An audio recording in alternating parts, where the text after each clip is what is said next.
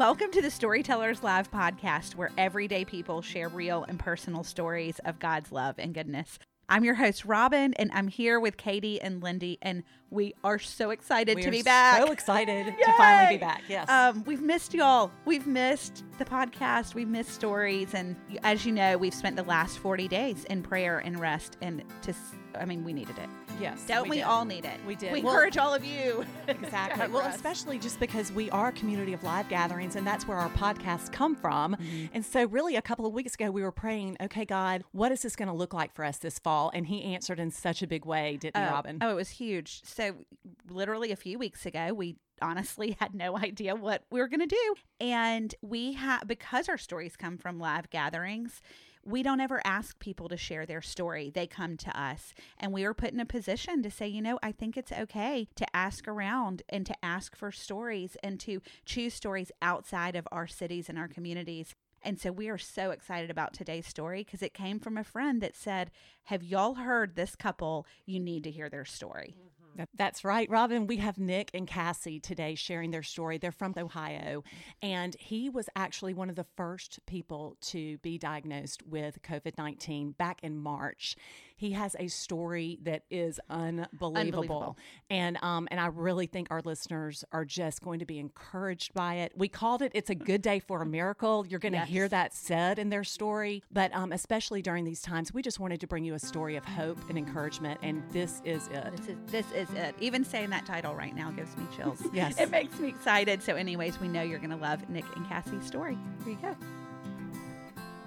Before we begin today's episode, we want to remind you of our partnership with Never Thirst. Katie and Robin, you guys know that Never Thirst is a ministry that brings clean and living water to the unreached people groups in Asia and Africa. You know, it's hard to believe that over 785 million people still lack access to clean water, and Never Thirst wants to change that. Their model is to partner with local churches and pastors in those villages and communities to share the love of God through clean water. So go check them out at neverthirstwater.org or follow their Instagram at neverthirstwater. We are so thankful for Never Thirst. And before we jump into today's story, we just want to let you know that Discover Your Story, which you may have seen us talking about all summer, is officially available. We're going to start shipping this Monday, August 17th. You can order your copy today at storytellerslive.org. And we have some fun little promotions. If you order one, you get a free Storytellers Live sticker. If you order five, you get a Plan to Pray journal. If you want to check those out, it's Plan to Pray on Instagram. And then with 10 copies, you get free shipping. So we're really excited to announce this. And if you want to know more about it, this Monday we're going to have a bonus episode podcast talking all about Discover Your Story. It's a great thing for this fall, a great Bible study you can do on Zoom. You can do in very small groups if you feel comfortable. And so, anyways, be on the lookout. Well, hello, everybody. My name is Nick Brown. I'm a 38 year old IT professional, and we live in a very, very rural area uh, in Ohio, Tuscarawas County. It's the northeastern part of Ohio. Uh, and this is my wife. My name's Cassie Brown. I am a nurse, a wife. We have three kids, and we've lived here in this community pretty much our whole entire life. So, we're going to talk about uh, kind of what we dealt with uh, with the COVID 19 virus uh, over the last few months. And my story really starts clear back on March 6th. It was a Friday, and it started out normal. I went to work that morning, um, had lunch with a couple salespeople, and then in the afternoon, I decided I'd put in a full day and went home a little early, actually. And so I got home, and uh, no big issue. I started out with just a mild headache. Um, and as the night progressed, I could feel a fever coming on. And so dealt with a headache and a fever pretty much all weekend. I just kind of treated it with Tylenol. Um, I I'm a workaholic, and so my normal reaction to stuff like that is take some Tylenol, get rid of the headache, and keep chugging away. So that's what I did um, all the way through the weekend. Uh, Monday rolled around, and I just still didn't feel real well. Still had a really high temperature, even with the uh, the uh, Tylenol. And so, having being married to a nurse, she said, "You're not going to work with a fever." Um, so I, you know, heeded her warning. I stayed home Monday, um, no issues. Just continued with the headache and the fever, and and then Tuesday, um, that morning, I just started to feel kind of lightheaded, and I almost passed out Tuesday morning. Um, and so my my wife, she had to go to work Tuesday, and she called my parents and asked for them to come sit with me while I stayed at home from work just to kind of make sure nothing happened. And so that's what they did. They came over and they they alternated uh, all day for eight hours um, until my wife got home from work. And uh, then Wednesday morning, March 11th, we woke up and I just still could not beat the fever. And it's not normal to have a fever that long. Coupled with the fact that I almost passed out, I felt like I probably should get checked out by a professional. Um, and so we packed up and headed to our local stat care that morning and uh, got, got into stat care. And the nurse practitioner was actually somebody we knew. So we felt very comfortable. We went in and she started to, you know, ask me the normal history, medical history questions and what was going on, symptoms and things like that. Uh, she began to listen to me and then she says, you know, I really think you have pneumonia. So what I'll probably do is order a chest x-ray.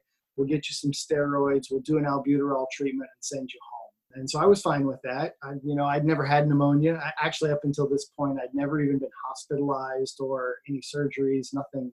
Um, so, you know, this was all new for me. She uh, she left the room uh, to to kind of gather the supplies and write up the prescription for the X-ray.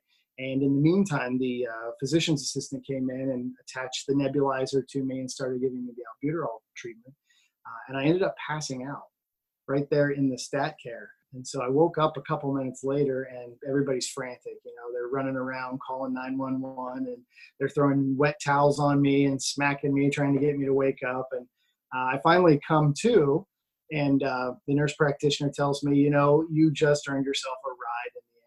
They're on their way to get you and they're going to take you to uh, Cleveland Clinic Union Hospital, which lucky for us was only a few blocks away from Stat. So I kind of sat there for a few minutes and regained my composure. And uh, a few minutes later, the uh, the squad comes in. They put me on uh, the stretcher and load me up in the ambulance and take me to the hospital. Um, so we arrived at the hospital, Cleveland Clinic, uh, that that morning, uh, just a few minutes after being at Stat Care. And they started the normal testing you do when you get into an emergency room, you know, blood tests and temperature and all that stuff. And, um, they also thought that I might have pneumonia, so they went ahead and did a chest X-ray. And um, the chest X-ray came back inconclusive, so they decided to do a CT scan, which was new for me. So they rolled me into the CT scan room. Um, and uh, you know, a few minutes later, after the CT scan, I was back in the ER, and we were just kind of sitting there waiting. And then after I would say 20, 30 minutes, um, we noticed some chaos started to erupt in the emergency room. Um, people were starting to put on gowns and goggles and face masks, and we both looked at each other and were like, "Something big is going on." Right. Um, yes. They came into our room. yeah. So you know, after all of this happens, we can see it through the glass doors. They open our door and come in, um, and the emergency room doctor was like, "You know." Uh, we think you may have pneumonia. However, your CT scan came back and showed that you have ground glass opacities, which we are seeing is an indication that you may have COVID 19. And so we're going to go ahead and admit you. And so that's what they did.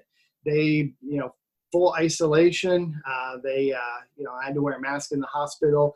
They immediately took me into an isolation room, and uh, I stayed there for quite some time. Um, I was there for a couple of days actually. Um, the they had tested me in the emergency room for COVID 19, but at that time, the testing was starting to ramp up. And so um, they did not get the results back right away. So they were continuing with treating me as if I had pneumonia, but treating me like I had COVID 19. So it, it went fairly uneventful. I was in the isolation room for a couple of days there and, you know, watched some TV. I had my laptop with me, so I did a little bit of work um, and, and, not really a, a major issue. Um, now, I will say this. Um, he was like, it's fine, it's fine, it's fine. I was not going, it's fine, it's fine, it's fine. I was going, you explain to me why you think he has this. You explain to me, like, this. It was during that time, like, the governor in Ohio, who's do, doing a great job, honestly, like, was ramping up a lot of things, starting to do the 2 p.m. calls. And I'm like, they caught the COVID crazy train. That is what has happened. My husband doesn't have COVID like they tested him for flu it's going to take 48 hours to get the the normal result so i'm like let's get some other blood tests let's do these things so then also dealing with the health department because we were the first so while he's dealing with one portion of it and we're still being told we don't know if you have it I'm dealing with the health department, trying to deal with the school systems because he works, you know, for IT and school systems. Um, I work nurse for Cleveland Clinic. So like I'm navigating all of these different things while he's, you know, just catching up on work. It's like a little vacation in the ICU trying room. to breathe. He's trying to breathe a little bit. He's trying to breathe, but up until that point, like the one thing they kept saying over and over, you just don't look this sick. Like your your lungs look, you know, horrible, but you don't look this sick. I mean, he's a pretty easygoing guy. So for him, like it just it wasn't it didn't go with a 38 year old and with my 15 years of nursing experience. I'd never seen anything like this. Oh wow. um, you know and then to be told by the doctors well if he does have it you know we'll just monitor symptoms. But you know when i started researching finding information like something to help his treatment like i had to i had to go into er chat rooms. Um, i'm a part of icu and er and so we actually were sharing information in these chat rooms with what's working in covid. So during that time it's when it was in um, Wa- portland um, and all those different places. And so ER doctors were sharing like the tests to run and everything. So I was then sharing that with the Cleveland Clinic doctors on what I was finding. Wow. So there were a lot of, I fired his nurse, um, then had to apologize I love it.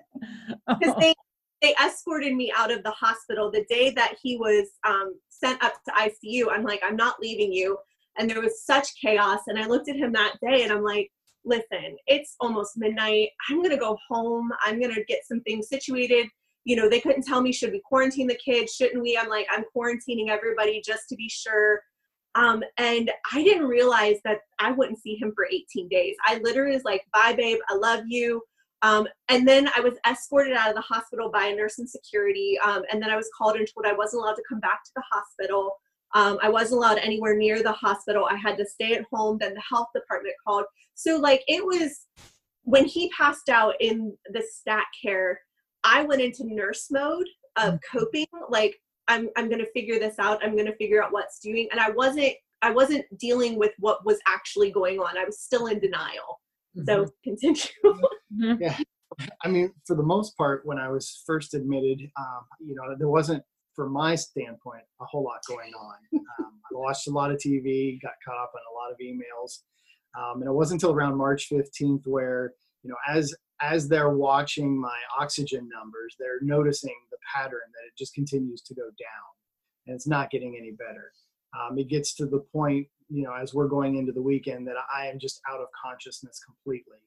Um, and I vaguely remember them asking me if I would allow them to intubate me. Um, and I must have said yes, uh, but I wasn't conscious enough to give them a concrete answer. They ended up calling her and checking with her to make sure it was okay, also. Yeah. And the ICU manager was it's we're such a smaller community and that I work for them. The ICU manager called me and I mean, she these nurses were amazing just from start to finish. Like just for them, like I'm a nurse, it was like they would cry with me. Um, they're like, it could be our husband. So like the compassion that was there for us was just amazing. So the nurse manager called me and she's like, listen, you're gonna get a phone call. I'm working with the health department. How fast can you get up here? Um, and so because I told him, I'm like, I don't, I have a badge. I will get in. Like if you're, if you're going to intubate my husband, I'm going to be there. I'm fully prepared for PPE. And they were, the health department was gracious. I was already, because I was a clinic employee, they made the allowance for me to go up there and sit with him. And he was already intubated. I'll never forget putting an N95 mask on, having goggles, full PPE, PPE, stuffing toilet paper up my nose just to keep it from running because I was crying and weeping like just sitting there with him and just going this can't be real and the nurses looked at me and they they would cry with me they're like i mean they're doing the same thing because i, I just kept saying i just want to wake up i just want to wake up like this can't be happening he's never been sick and so like the reality of where we were kind of transferred from him to him fighting for his life to okay i now for the first time i'm 35 years old i may be a widow I've got three kids at home.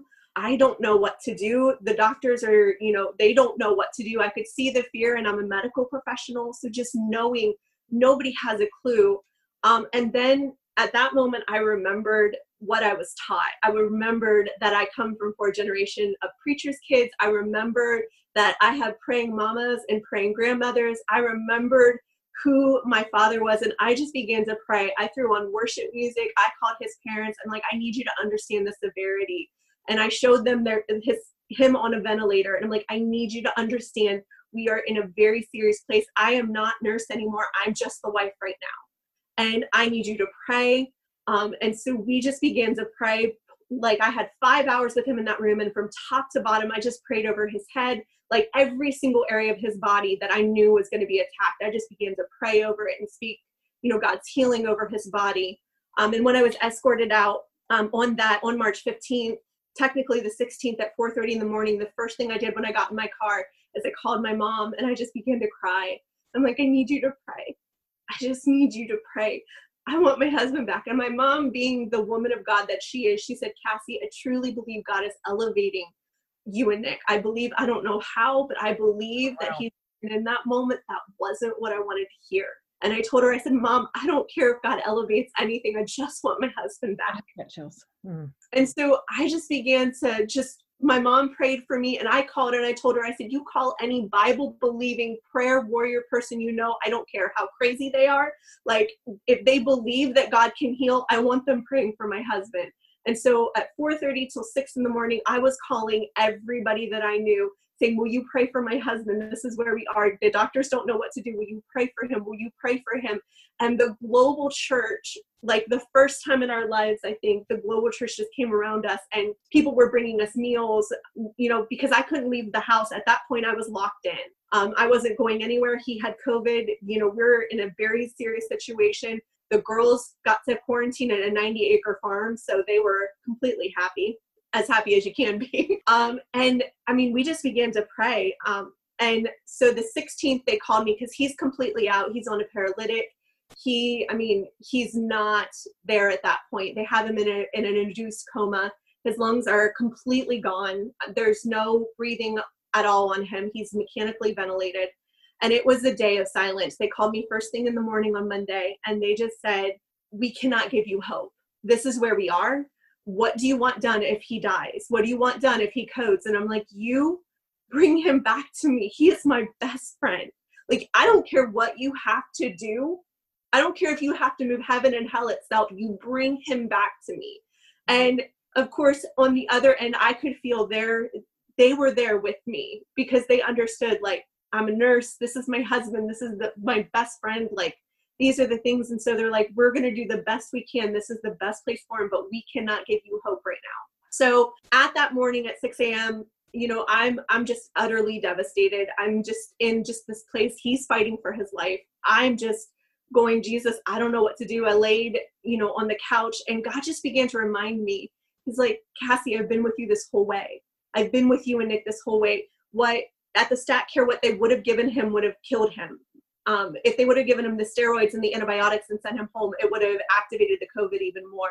So then they got him in Union, which was a Cleveland Clinic hospital, and shipped him straight up to the main campus Cleveland Clinic, which is the best hospital, you know, to be at. And so all these doctors are working, and God just reminded me of His goodness. So at 2 p.m. on the 16th, they called and they said, "Hey, guess what? His lungs are now 60% functioning."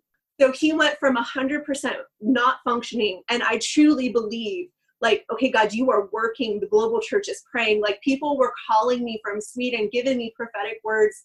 Like, just um, one girl called and um, she's like, hey, I'm going to send you this. This is from my friend in Seattle. She doesn't know you. I just told her to pray, and this is what she said. And it was, you know, in the same way that Lazarus lived, you know nick is going to live god is going to use him for his glory. It's going to be god's name that's going to get out there and stuff. And so i'm like okay that's one. I, I believe in you know more than one. And then nick's cousin called me and he's like cassie i was reading about lazarus today and i just heard the lord say in the same way that i love lazarus i love nicholas and he will live. And so that was the second. And then my daughter came home and she's like and she's 12 she's like mom as we're putting away groceries she's like, I believe that if God could heal that one guy and raise him from the dead, that he can heal daddy. And I'm like, wait, what one guy? I wanted her to say it. Like, what one guy? And so God was on my end. He was just settling in. This is who you are. This is your identity. This is what it means to be a part of the church. This is what it means to be my daughter. So that's kind of what was on while he was sleeping. Uh, you know, on March 16th, then is when they removed me off the paralytic and allowed me to kind of come out of the coma. And so I was in a situation where I'm I'm waking up and I'm in a completely different place now. I've been transported to the main campus. And, you know, the nurses right away, they recognized that I was coming out of the coma and they come into the room to tell me, you know, where I'm at and how I got there and what's going on. Um, but they really don't explain kind of what my status is at this point. I mean, and I understand now looking back, they didn't want me to be in that situation, be afraid or, or worried about what was happening. So they weren't feeding me a lot of the details about my status. Um, they were giving it more to her. Um, so for my end, you know, I'm laying in an ICU isolation room in Cleveland on a ventilator, and that's that's all the status I really have about my, you know, where I'm at. Um, so, you know, it was pretty uneventful. There's not a whole lot you can do in an ICU isolation room other than watch TV. And so, you know, there's not a lot happened. I, they did have me on quite a number of medications. And so um, I did not get a lot of sleep while I was in the ICU. You know, that first night being out of the coma, having the drugs in me, I had a tremendous amount of hallucinations, um, just some crazy stuff, stuff that I haven't even told people um, just because they would think I was on something, which I, I kind of was. So, um, it, and it was, yeah, well, and it was very, I mean, some of it was semi-traumatic. I mean, there was one point where I just felt like they had taken me and moved me into someplace other than a hospital, like that they were harvesting organs. And I remember one night I, I even texted her in a, in a panic, like, I don't think I'm at the Cleveland Clinic. I think they have moved me and something is seriously going wrong here. Um, I even, you know, I'm pulling up the GPS on my phone to see where my phone is telling me I'm at. Um, and so, you know, those were the types of hallucinations that I dealt with. Um, and it was all the time. At one point, I, you know, experienced ICU delirium and having my my days and my nights mixed up and not really knowing what time of day it was. And so, some of these dreams and things, I don't even know if they were at night. They could have been in the middle of the day. So, uh, so you know that kind of continued on my entire stay at the ICU. Uh, March 17th, um, the doctors discovered I had a secondary infection. I picked up RSV, which is a common infection, usually in kids, a respiratory infection. Um, and so things weren't going well. Um, they, you know, still weren't really communicating to me other than I knew I wasn't feeling the greatest. Um, there was a little bit of information she would communicate to me about blood pressure and things like that not being regulated and so I, I, was at least coherent enough uh, that the nurses did provide me with a stack of paper and a pen, so I could at least communicate with the nursing staff and the doctor staff by writing notes, and and I would do that often. I would, you know, I would write a lot of thank you notes and give them to them as they were coming in because I will say this was a very humbling experience. Um, you know, when you're in a situation where you can't even clean up after yourself, you know, we, we, we take things like going to the restroom and, and being able to do those bodily functions for granted. And when you're in a situation like that where you can't even do that on your own, um, it, it's it's very humbling. And so the other nice thing is being out of uh, the coma and kind of being with it. My ICU nurse had reached out to my wife um, and, and told her, you know, he's to the point where if you get him his phone, if you bring the phone to Cleveland, we will give it to him. And so, I, you know, I would video chat with them. I would spend a lot of time video chatting with my wife, with my parents, with my brother and sister-in-law. Uh, we, we would use Facebook Messenger a lot and actually group chat and all of us be in the chat at the same time. And so that's kind of how I spent my days uh, and my nights. You know, the nights were rough because they're all sleeping. I can't really communicate with them. Um, and so, you know, it would be hit or miss of, you know, finding something to do, something to watch on TV, or kind of dozing off and, and dealing with hallucinations and visions. And, you know, uh, it, it was a, it was a pretty horrific part of my stay at the, at the clinic. And, you know, it's not something I had ever been equipped to deal with. Um, I've, you know, never really had issues with mental health until this point. Hmm. Um, being in the ICU and, and seeing some of the things I saw and, and experiencing those things, I hit a point where I was um, very depressed and had a lot of anxiety. Um, two two emotions that up until this point I didn't really know. Um, and so I had struggled at one point. I now have this paper and pen, and I'm feeling these emotions, and I don't know what the outcome of this is going to be. And I contemplated at that point just writing a note to the nursing staff asking them to shut off the ventilator. Um, I didn't know if I had the capacity to continue going. It was just a struggle. Mm-hmm. And so that was kind of the turning point for me. I had broken down at that point and really cried out to God. And I want to pause here for a second because I want to just give you a little bit of background as to what my walk with God looked like before this. And I I've been a Christian all my life. My dad is a pastor, but probably like many other people who sit in church today, I don't know that I took it seriously. I've read the Bible, I can quote scripture, but I never really felt like I had an intimate relationship with God or experienced Him in such a way as I did through this. And it was through that prayer and crying out at this point that I felt overwhelming peace. And I can't even explain it to this day. I'm laying in an ICU room and I just have this peace flow all over me. Mm. And I hear him say, as verbally as I am talking to you, that I have got you. I am using these nurses and doctors to take care of you. And I knew within myself at that point that something was going to happen. I had a new uh, outlook on this whole situation. The other thing is after after this had occurred, my wife had actually sent a couple of pictures and a note that the ICU nurse had put on the wall. And so, you know, as I'm opening my eyes from this prayer, I look up at the wall and I see the pictures of my two daughters and our wedding photo. And the note that she had wrote, the very last line of our of that note said, "Our latter days will be greater." And so I was just overwhelmed with joy. I had so much peace at this point.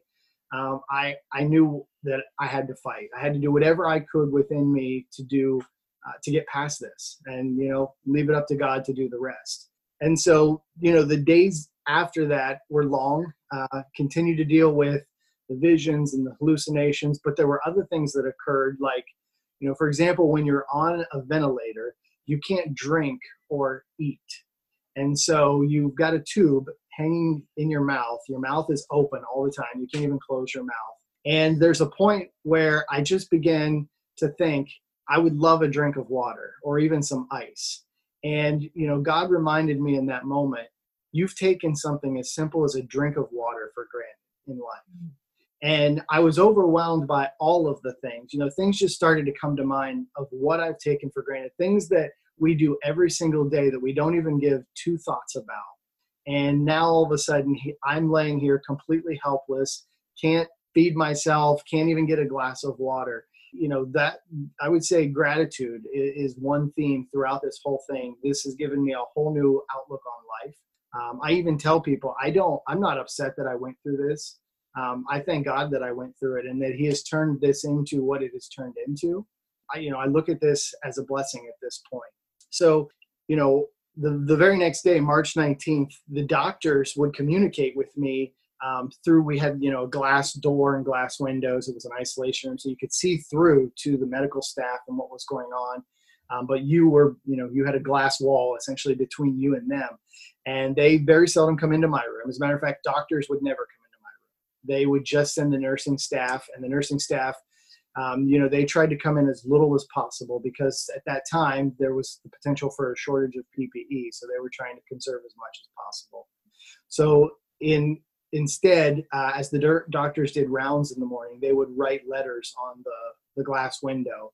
Um, and they would write my goals and what they wanted me to try and accomplish. And that morning, the doctor wrote, "We will get you home," um, and that was just kind of confirmation as to what was going on and so I began to, you know, try and work towards my goals. They'd asked me to take deeper breaths, move my hands and feet, and keep blood flowing and, and things like that. So I would spend time just focusing on breathing and making sure I was getting all the air into my lungs and all the air out of my lungs and making sure my hands and my feet were moving. And, and so unfortunately, uh, you know, I had this new energy, um, but my body wasn't cooperating. And so um, that day, also, my hemoglobin dropped, and I was actually headed towards a cytokine storm. And unfortunately, if you've watched the news about COVID 19, um, the cytokine storm is kind of the icing on the cake. Once patients go into a cytokine storm, their body takes over, the inflammatory response in their body just kind of forces them into um, death. And so things weren't looking good at that point. But I will say, you know, they continue to treat my symptoms. Uh, they continue to keep Cassie up to date on things, um, and that eventually did pan out. Um, I am fortunate that you know since I was the very first COVID-19 patient for Cleveland Clinic, um, they spent a lot of time trying a lot of different things on me. Mm-hmm. Um, I was in a clinical trial. I was the first person to get remdesivir and the last person to get remdesivir because uh, the, the pharmaceutical company only allowed one person to get the drug. And um, after that, the Cleveland Clinic had to actually sign up to be in a Cleveland uh, clinical trial and get people to authorize it and that kind of thing. So, you know, I was on all the drugs they talk about: remdesivir, hydrochloroquine, Z-Pak. Um, I actually, I've since looked at my 200-page medical chart since being out of the hospital, and I had to stop because I'm like, this this scares me just like, reading it. Don't read it, babe. I got this. Like I know what I'm looking at. I know what I'm reading. Like I got this. I mean, when you when you look at everything, and when they would call me and say, um, I mean, I would be. I felt bad for them because I was like a dog on a bone. I'm like, you tell me about this. You tell me about this. You tell me about this. Okay, what about this number? This was what it was yesterday and um, they're like you're a nurse aren't you yes I, I, think i think we would figure this out but i would use it as my prayer list so when they told me that day, like he's got his hemoglobin's 8.1, I'm like, what do you mean it's 8.1? Where is he bleeding? Is it a part of, you know, the cell lysis? What's going on here? And they're like, we don't know. And I'm like, well, I know somebody who knows. So I would just text it out, pray over his hemoglobin. And then by the end of the day, his hemoglobin was back up to 11. Mm. Like, I mean, I would just use it as a prayer list. We would specifically pray over every single body part over him. And I'm like, Jesus, you made this so I can call out your healing in this yeah so i mean it was crazy. I mean if you think about it you know all of this started happening before covid-19 was really a thing. I mean it wasn't even on our radar. Um, and so i'm now you know we're day six day seven in the icu and i'm starting to see on the news it's starting to make an impact. Mm-hmm. uh, it's it's definitely hit the united states. There are people dying from it. And so you know I, it definitely took some god because at that point when you're seeing all this death on tv um, it, it, can have an impact on you. And so I had kind of made it a concerted effort not to watch TV at that point. It was on every single channel. And so um, I was fortunate when she brought me uh, my phone, they also brought my iPad so I could watch Netflix and, you know, all Hulu and all those other things to kind of keep my mind off of the news. And, and between that and the video chatting with my family, I kept, kept rather in, entertained. So, uh, so uh, March 19th, um, through the 21st was kind of you know status quo ups and downs medically um, and then i really struggled with sleep the whole time i was there um, especially with the dreams and everything. I just it was hard. When i did get to sleep i didn't want to stay asleep. And so i had gotten to the point where i was just exhausted um, and i had asked the nurse if there was any way that she could get a doctor's order for some type of medication to help me mm-hmm. sleep uh, because between the dreams and the exhaustion, the, the ventilator was really starting to irritate my throat at this point. I was doing a lot of coughing and it was just very irritating. And so I needed something to sleep, which is out of my personality. I typically try not to take medications for anything. I'll just kind of, you know, struggle through it. But I was exhausted. And so, you know, I was extremely happy. My afternoon nurse came in. She said, the doctor ordered a, a medication to help you sleep when the 10 p.m. nurse comes in, she's going to administer it. So I'm like, right on, I'm going to finally get a night of sleep, uh, which could not be farther from the truth. Oh, no. Unfortunately, 10 o'clock rolled around and um, it was a rough night in the ICU. So my nurse did not make it in my room at the beginning of her shift. Um, I remember calling her uh, on the call button and she's like, I'm, I'm busy right now. I'll get to you. And, and uh, so she did finally come in. It was probably 11 30 12 o'clock at night and i still hadn't had the sleeping medication. And so she went ahead and gave me the sleeping medication. I stayed awake for a little bit longer. Um, and then i had another one of my dreams. Um, and these dreams were uh, just to give you an idea you know one of my dreams that was reoccurring throughout the week was that they put me in this room and then forgot about me for hours. And I could see through the glass window and I could see a lobby of what I thought was a hospital and that people were moving back and forth and that I was pounding on the door and nobody was responding to me. And I mean, it, it was so bad this night that I, I really was starting to believe that it was happening. Mm-hmm. And I started thrashing around the bed. Um, I started to kind of try and pull on the cables and things. And I, I'd finally fallen asleep. And I'm not even sure what time I had fallen asleep. And I remember being in pitch black and all of a sudden, I hear a voice say to me, Get out of bed. You will not die here. And when I woke up, I was sitting straight up in the bed, and the ventilator tube was half hanging out of my mouth. Hmm. And I could see out the ICU door, the entire nursing staff was looking at me in absolute horror as to what was going on. And my nurse that night runs into my room and asks me what happened. And I have a tube half hanging out of my mouth. I shrug my shoulders because I am not sure how we got here myself. And I remember a couple other nurses ran in, which was very unlikely. You never had more than one medical person in your room at a time. Mm-hmm. And they're just trying to figure out what's going on and how this tube got out of my mouth and what the next steps are. Um, they typically don't extubate people on the weekend because there's a shortage of staff. And here it is, it's the middle of the night, it's a Sunday, they are short staffed, and I have a tube hanging out of my mouth. And so um, they went ahead and put me back under and completed extubation, removed my feeding tube, removed the ventilator tube. Um, and I remember coming out of um, them putting me under, and I am now breathing on my own. And the nurse notices that I'm awake. So she comes in and we're kind of talking through what happened. And she's like, I was just in your room a few minutes before that happened. And she's like, You were sleeping. And so she still has no idea what happened. And so I, you know, my first question was, Well, what's next? Like, is this safe? Should I not have a tube crammed down my throat? Uh, and she's like, Well, we really don't know. We're going to let you go for a couple hours and monitor you and see what happens. And from that point on, I was never put back on a ventilator. Um, as a matter of fact, I took the voice that told me to get out of bed so seriously that four hours after being extubated, I was sitting in a recliner and they had fed me a hospital lunch. And I'm eating a full normal lunch, um, which today I am told by several medical professionals that that's not normal. No. And he went from, and I mean, when he called me and um, he normally i'd see this much of his head because normally his hands would just get really tired and so most of the time i would just i would read his face because he couldn't talk. And i would just read whatever his forehead looked like was where his mood was. If it was relaxed he was okay. If it was crinkled like so i would talk based on where his mood was. So every day i'd start with this is the scripture somebody said us. So this is what we're going to stand on today.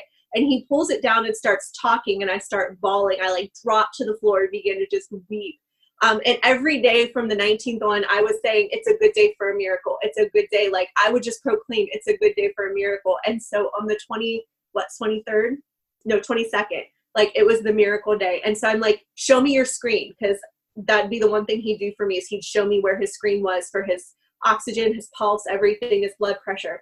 And i hadn't seen numbers that high since um, before he went into the hospital. Like he was running 97% on five liters of oxygen through a nasal cannula. Like that's, I mean, he was running 89, 90% on the ventilator as they were adjusting stuff. And so just, just that. And then he's up, like he's just on fire for God. Like I've never seen.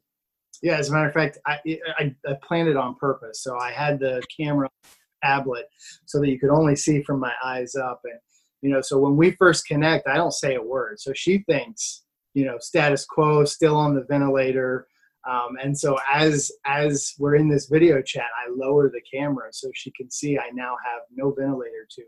And i remember telling her jesus is king. Amen. And overwhelmed by his love that i begin to tell her that i just want to preach his news his good news and proclaim that as long as his breath is in my lungs, I'm going to tell everybody about this story and make sure that they are aware that God is a very real God, that He loves us more than we could ever imagine, and that He is there to help us in our times of need. And so that's kind of why, you know, I continue to do things like this. Um, I will say that, you know, prior to leaving the ICU, it was very important to me to thank the nursing staff. You know, I was overwhelmed with just how kind they were. And in a situation where I have no family that I can physically touch, they become your family. And there were times, even though they're not supposed to be in my room, there were times, you know, where they would talk to me and, and we would, I would write notes and some of them were silly and I would make the doctors laugh. And um, so, you know, before I left the ICU, I thought it was very important to thank them. And so I had wrote uh, kind of a two paragraph thank you note And just before we left the ICU, uh, my nurse came in and I said, I would really love to put this message on the glass window so that everybody can see it, but I don't have the strength to stand up there and write it. And so I gave her my iPad and uh, she wrote the entire two paragraphs on that ICU window. And it was it was moving to me because I could actually see through the window while she was writing it, and the ICU staff were lined up on the ice, other side of the door just crying. And so, you know, she gets done writing that letter and they pack me up and they wheel me out of the ICU into a step down room. Uh, and, you know, this, once I got into the step down room, it was pretty much take care of myself because uh, at that point there was very limited PPE. The nurses would only come in my room maybe two or three times a day. And so the nursing staff would call me on my cell phone and kind of talk me through, you know, what are your symptoms? Um, if they started an IV, they would call me to tell me how to stop the IV. Uh, even my doctors, when they did rounds in the morning, they would either video chat with me or they would call me on the phone. And so that's kind of how I spent my, you know, I, out of ICU time. Um, I will say though, the first day out of ICU, I did get a phone call from the Cleveland Clinic PR marketing department. Um, and, you know, it, it was a very nice lady. She's like, I've got to talk to you about a problem. She's like, somebody took a picture of your note on the ICU glass window and it's become viral. And she's like, I have NBC and ABC and CBS calling me. And she's like, I need to talk through that with you and see how you want to handle this. Do you want us to be the go between? Are you okay with news media calling you? And, you know, at first I was a little overwhelmed. I wasn't anticipating any of that. I mean, I just really wanted to thank my staff for the amazing work they did uh, in taking care of me. And so um, I told the Cleveland Clinic, I'd rather you guys be the go between. Uh, you can filter out the inquiries. She asked if I would shoot a, a, video for the Cleveland Clinic, which I agreed to, and I shot. And um, they released it on all of their social media. Um, and so that's kind of how I spent the days out of ICU while I was still in the hospital. They weren't willing to release me yet. Um, since I was the very first patient, they kept me another seven days just under observation. Um, I did struggle with oxygen still. Um, I never got above 89 even while I was in the hospital. And so it got to the point where I was on five liters and two liters here and there throughout my, my week stay. And so between that and, and video chat and watching TV, I did uh, quite a bit of interviews.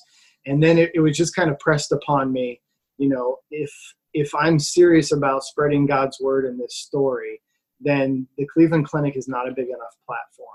Mm-hmm. And so I had allowed them to kind of get my contact information out there. Um, and so since then, I've had the pleasure of doing interviews with Fox News and, and Fox uh, Family and Friends and Dr. Oz and um, just these nationally syndicated shows.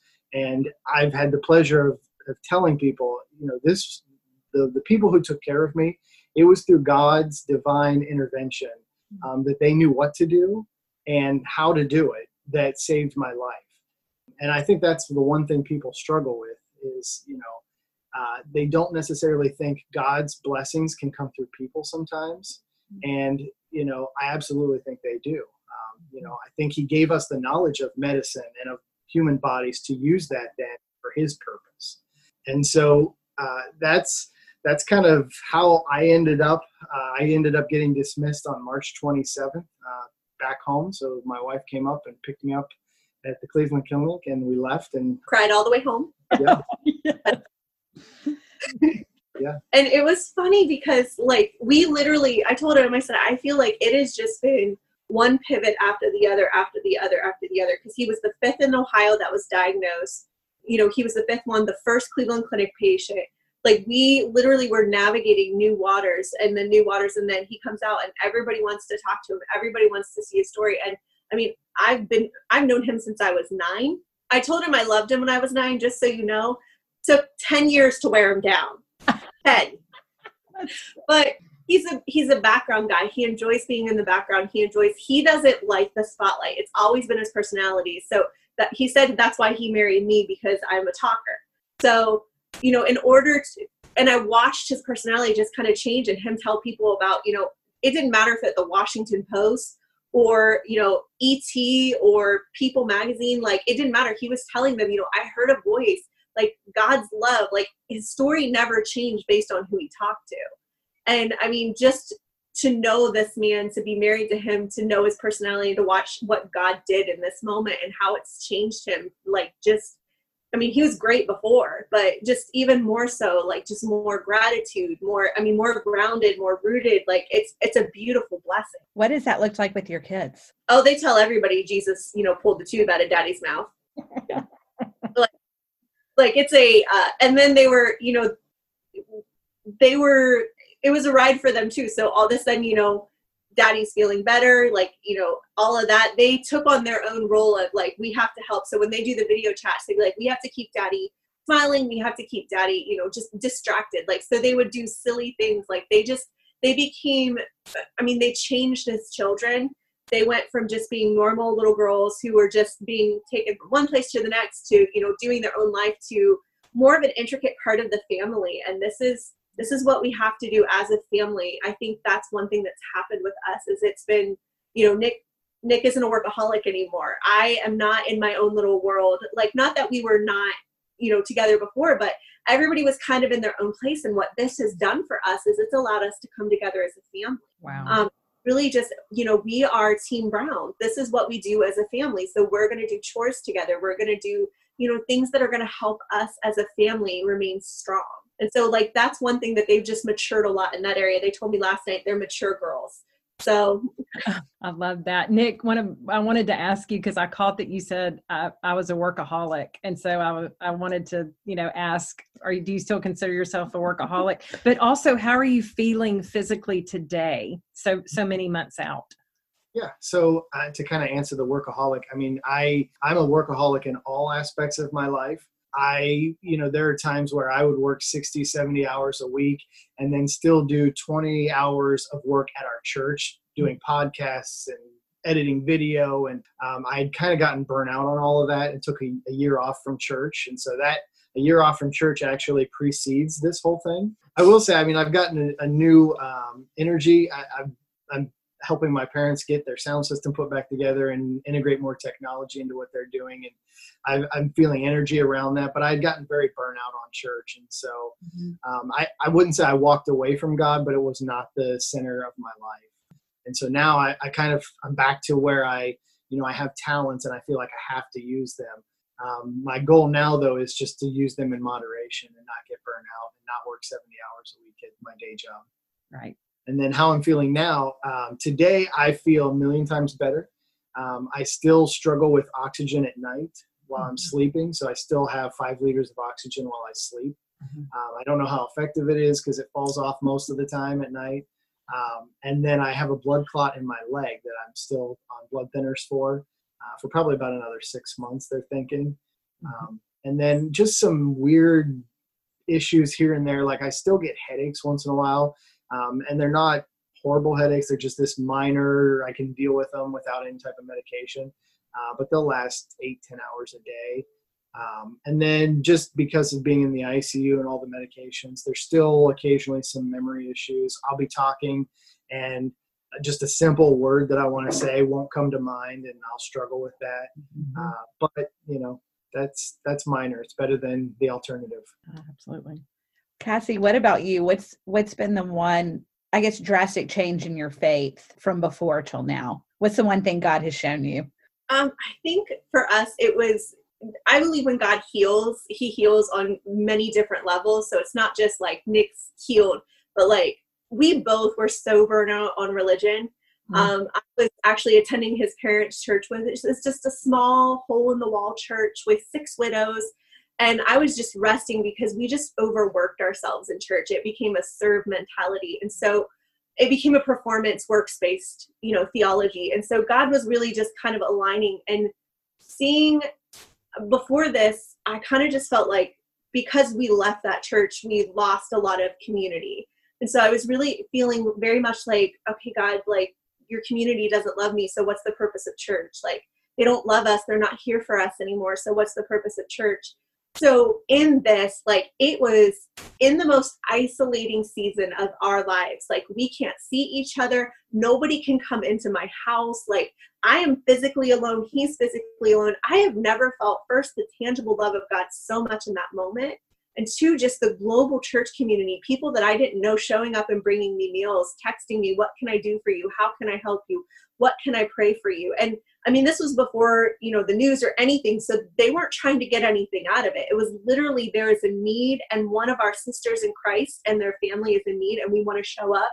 And it just kind of healed for me um, the love for the church again, because that was something that was just, it wasn't there. And I, I feel like that's one thing over and over when I look back um, in my journal during that time. It was just again and again the global church community. I feel God's love through his people and it's the same thing with Nick. He felt it through the nurses. I felt it through God's God's community. Mm-hmm. Uh, Katie told us we had to ask this one question, and then we'll oh, yeah. we can wrap it up. She, with Katie, who's not with us, was very curious if you've kept in touch with your caregivers. Actually, it's it's funny you ask. So there were two caregivers that uh, two nurses at the Cleveland Clinic that really stuck out. Uh, there were I, I remember all of them, but the problem in this situation is they're masked up. You can't really see their faces. So and then when you've got that many medications in you and you're already having issues remembering things, I can't remember all their names. Um, I would recognize them by the sound of their voice. Mm-hmm. And so there were two, however, that they made it a point. Um, they spent extra time with me. They even visited me after um, I had come out of the ICU. Um, I actually had one one little nurse. She was um, she wrote me a card and gave me some cookies when I got into the step down unit, um, and we ended up becoming Facebook friends, and we still follow each other and like each other's stuff on Facebook. But um, yeah, those two, um, and then the the doctor staff. I mean, my infectious disease doctor was very invested in me. Um, he gave me his personal cell phone number, and we would text even when I was out of the ICU. Uh, he even ended up um, having a conference like the Tuesday or Thursday or Tuesday or Wednesday that I was out of ICU. And he messaged me and he's like, Is there any way you would record like a two minute video that I could show at my conference? And so I was like all messy haired, been in the hospital for 18 days. I'm like, long beard. Yeah. yeah, I bet. Yes. So I recorded that. And, um, you know, he, uh, he was just a, such a, such a gentle man. And, you know, I he had made a couple of comments about you know he didn't really know what caused me to come out of this, um, but he made some comments that I have an amazing family um, and that prayers worked, and so I uh, just a very humble guy, and I appreciate the medical staff and you know they God definitely lined up the folks who took care of. How can we pray for you guys? That yeah, I mean, I think uh, you know continued healing. I still got a few things I'd like to mm-hmm. have uh, resolved. Um, you know, I believe it's going to happen in His time. Um, and then obviously, whatever the future looks like. I mean, there's a reason this happened. Um, there's a bigger plan here that has not been fully revealed to us. And so, I think my thing is. Uh, I want to be able to see whatever it is he has for us and be able to have the courage to walk through those doors.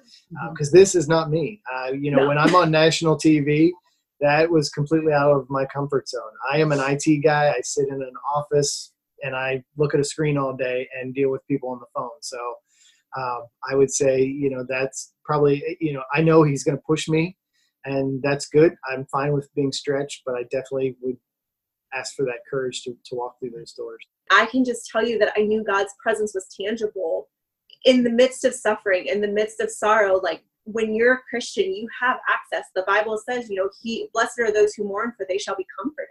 And mm. so, like, I took that very seriously during this that God was going to be with us through all of this, that his promise wasn't that everything would be perfect, his promise was witness. And so, having him with us was just something that I, I really just stood on and believed. And then, you know, not being able to communicate a lot till afterwards. And then hearing the same things that God was showing me, he was showing Nick. Like, and we couldn't communicate.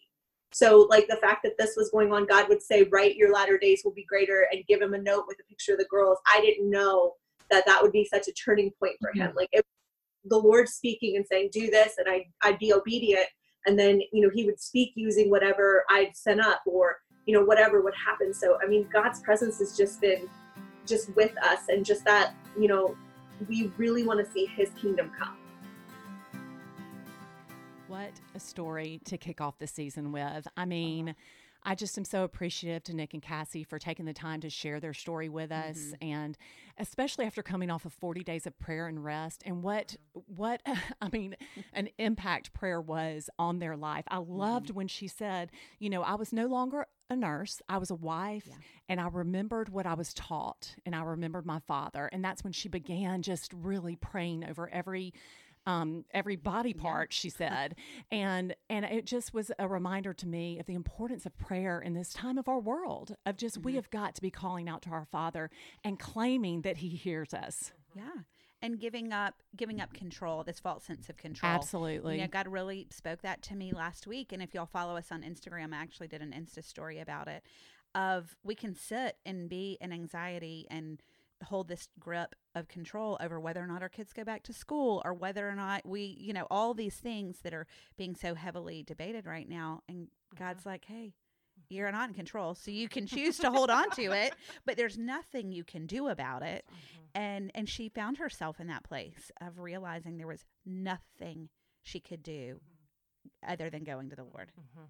well and it really spoke to me because one of the first things that nick said was you know i was a workaholic Mm-hmm. I, I, was a workaholic. And then how Cassie at the end talked about their family coming together. She said, you know what? We're not, we were four individual people living in a house. And, and all of this caused us to come together as, you know, Team Brown, Team Family and and that was very compelling mm-hmm. to me as, as, far as what this did to their family and their relationship with each other. Yeah. And you know another place where God just showed up was when she got three different words mm-hmm. from people all around the world speaking life over him and saying that he was not going to die there. And you know, I think sometimes we think we hear the Lord once and we really go, go like, oh yeah, you know, I don't know and then you hear something twice, you hear the exact same mm-hmm. thing, or God gives you the same Bible verse two times in a row, or whatever, and and then you start to pay attention, and by the third time, it's like, oh, I'm hearing the Lord. Holy Spirit mm-hmm. is speaking loud and clear, mm-hmm. and I am going to take that and run with it. Yeah, yeah. Um, it was such a pretty picture of the global church as mm-hmm. well. That was another theme that just, yeah, that just stood out to me, mm-hmm. and how you know they they were more about you know relationship with God versus religion, which is what we're all about as mm-hmm. well. And um, again, I'm so appreciative to to both of them for just taking the time to really yeah. sit for an hour. I know, us. I know. Yeah. I mean, at the end of the day, Nick and Cassie's story is is a miracle story. I mean, and if that is not bringing hope today, then I don't know what is. Just to know that God is still in the business of miracles, He can still perform miracles. So, whatever you're going through mm-hmm. right now, we do just want to give you hope yes. that God is there with you. He is in the details. Yeah, it's so true. I mean, our goal for this entire season is just hope, encouragement. Mm-hmm. God is so good you know? Um, so, anyways, thank you for joining us today. We're so excited to be back. And follow us online. If you don't already, we're on Facebook and Instagram at Storytellers Live Podcast. We would love for you to not only subscribe to the podcast, but review. It always is so helpful for other people to find stories when you review our podcast. And right now, I think everybody's looking for a little bit of hope. So thanks for joining us today, and we will be with you again next week. Bye.